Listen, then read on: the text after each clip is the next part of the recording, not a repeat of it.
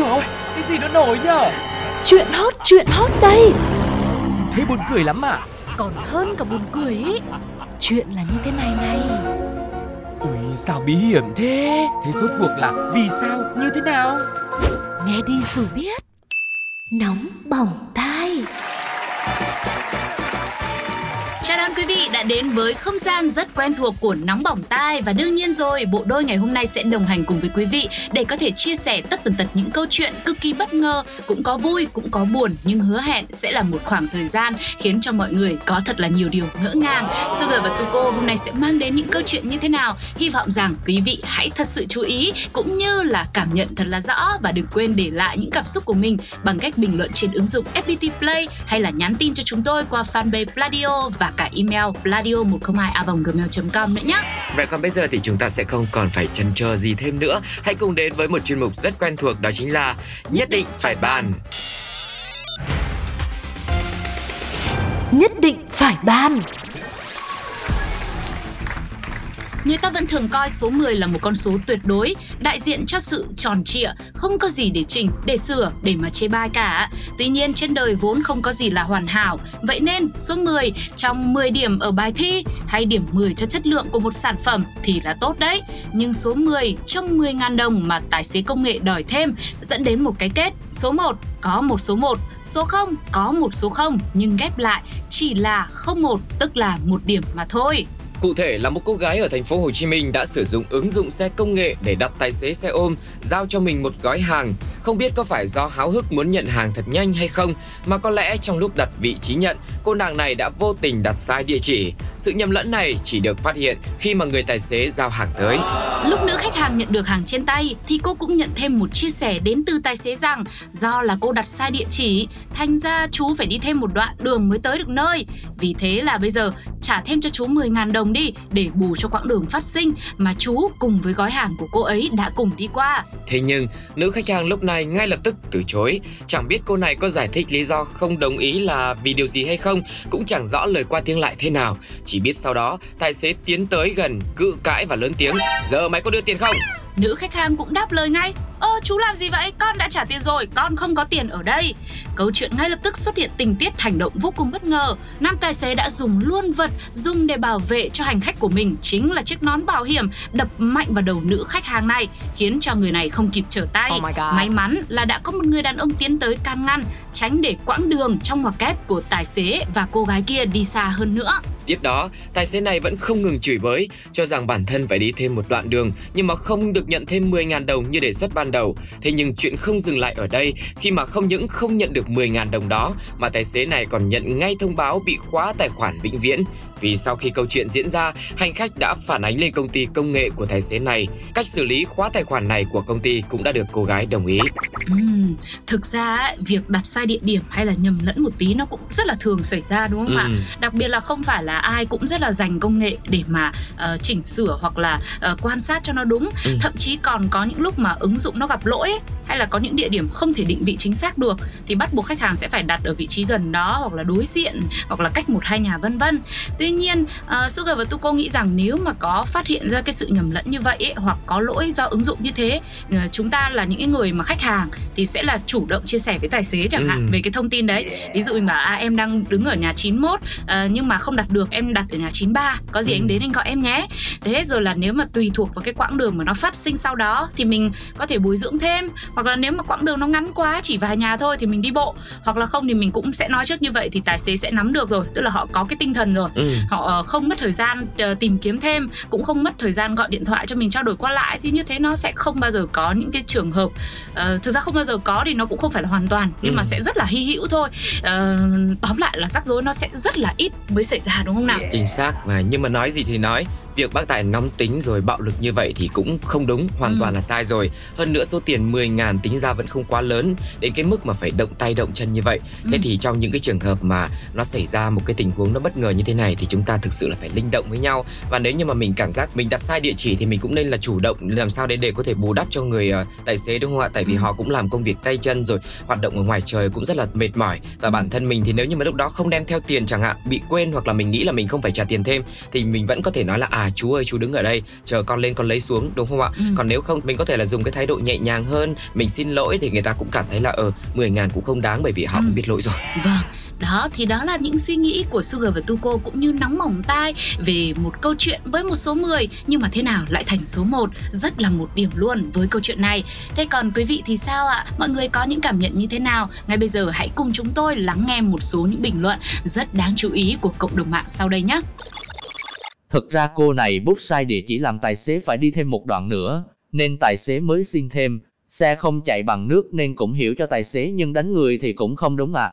Hai bên hoan hỉ thì chuyện êm đẹp rồi, nhìn nhận vấn đề từ hai phía chứ đừng hóng nữa vời rùi khẩu nghiệp cả nhà ơi.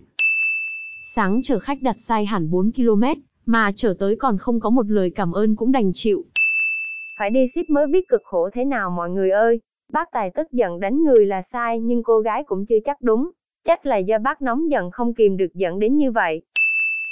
Nếu tôi là chú giao hàng, tôi không giao nữa mà quay về đúng điểm cô này đặt rồi để hàng ở đó cho chuẩn. Nhất định phải ban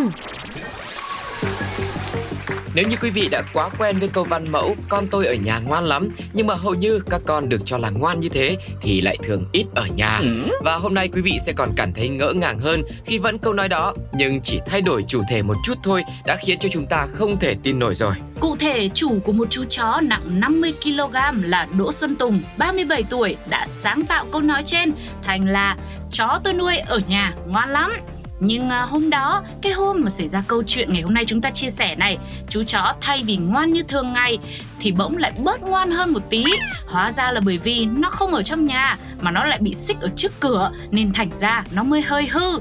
Cụ thể hành động hư ở đây là nó đã giật bung xích để tác động bằng miệng vào một du khách người Anh bởi vì thấy anh này đang đeo ba lô trên lưng ông biết cái ba lô này có thù gì với nó hay không hay là có chứa đựng gì, một điều gì đó khiến nó phải tức giận. Chỉ biết là du khách này rất bất ngờ, ờ, lúc này anh đã phải dùng ba lô và cả tay nữa đánh vào đầu, mặt của chú chó. Sau đó thì người dân và bạn của anh cũng cố gắng tách được chú chó này ra khỏi người anh ấy. Và sau khi mà sự việc xảy ra thì chủ nhà vẫn cam đoan là nó bình thường hiền lắm. Nhưng lúc này lại cũng bật mí thêm một chi tiết. À, Có mỗi nhược điểm là thấy người đeo ba lô tưởng ăn trộm Nên mới tỏ ra bảo vệ tài sản của chủ như thế. Trước giờ nó chưa cắn ai cả. Nói thì là nói thế, nhưng người chủ cũng đã cử người đi thăm nạn nhân.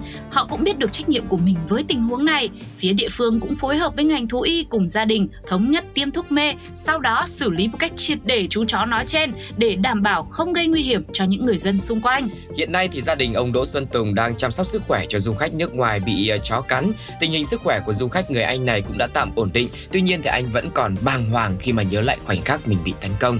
Công an của xã Vĩnh Hiệp cũng đã lập hồ sơ và chuyển cho công an thành phố Nha Trang để xem xét yếu tố hình sự liên quan đến sự việc chó nhà cắn một du khách người nước ngoài. Nếu cơ quan công an xem xét và ra quyết định không có yếu tố hình sự thì địa phương sẽ xử phạt hành chính theo quy định. Ừ. Với một cái vụ mà chó cắn như thế mà xong cuối cùng lại bị truy tố trách nhiệm hình sự thì tu cô nghĩ rằng là cũng không ai nghĩ rằng là có thể dẫn lên một cái kết đâu nó khá là nặng nề như thế.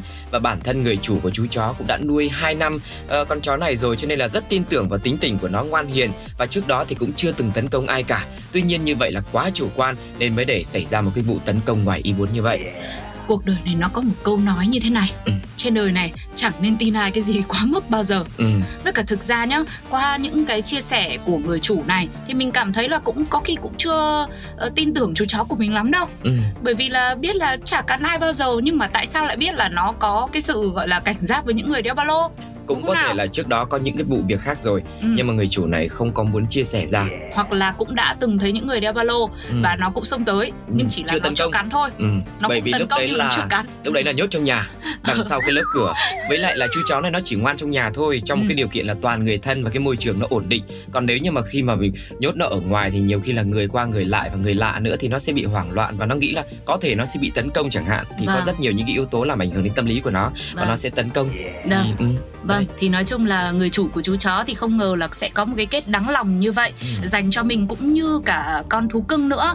Nhưng mà có lẽ là ờ, những người chủ của những cái bạn chó ấy, thì cũng sẽ không thể nào hiểu nổi cảm xúc của những người sợ chó đâu. Vâng. Ví dụ như đại diện của hội những người sợ chó là Sugar đây. Ừ. Mình không ghét nha. Tức là yêu ghét là khác nhau nhưng mà mình rất là sợ tức là mình không muốn đến gần mình cũng không có ý là ghét bỏ hay gì nhưng mà mình chỉ rất là sợ mình không muốn là có cái tác động gì xa gần giữa mình và bạn ấy cũng như ngược Cảm lại là bạn ấy và mình thôi. Ừ. Mỗi lần và có một bạn cún nào đó đi qua là mình đóng băng. Mình rất là sợ hãi và lúc nào là những người chủ cũng sẽ có một cái câu là thôi nó có cắn đâu nó hiền lắm. Nhưng mà không nhìn vào cái ánh mắt đấy chỉ là à cứ tin đi cứ tin đi rồi vào đây tao cắn cho nè. Vẫn quay trở lại câu đầu tiên là cuộc đời là không nên đặt niềm tin hoàn toàn vào một ai đó đúng không? Vâng ạ. và cũng với câu chuyện này thì Tuco cũng nghĩ là những người mà yêu thích động vật thích Ừ. nuôi chó mèo và các con vật khác ở trong nhà ấy thì chúng ta cũng phải thực sự cần cẩn trọng hơn nữa để không chỉ là tránh tấn công người khác mà ngay cả những người trong gia đình và bản thân mình nữa cũng không loại trừ cũng sẽ bị nguy hiểm trong những cái tình huống bất ngờ mà mình không biết trước được Ừ. để chúng ta có thể vẫn được nuôi những con vật mình thích mà vẫn đảm bảo sự an toàn cho bản thân cũng như là những người xung quanh Vâng, vậy thì với câu chuyện này đã có những bình luận như thế nào? Suga và Tuko xin mời mọi người cùng lắng nghe ngay bây giờ nhé.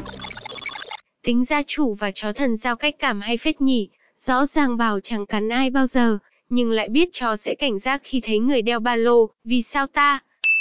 Sợ nhất câu nó chưa cắn ai bao giờ. Tới lúc nó cắn rồi làm gì nó? Đề da cắn lại hả? Biết chó mình giữ thì không nên xích ngay cổng như vậy chứ. Đây là lỗi và trách nhiệm người nuôi đừng đổ tại con chó. Cứ xử lý chủ là tự khắc nhận ra chó của mình giữ hay hiền liền.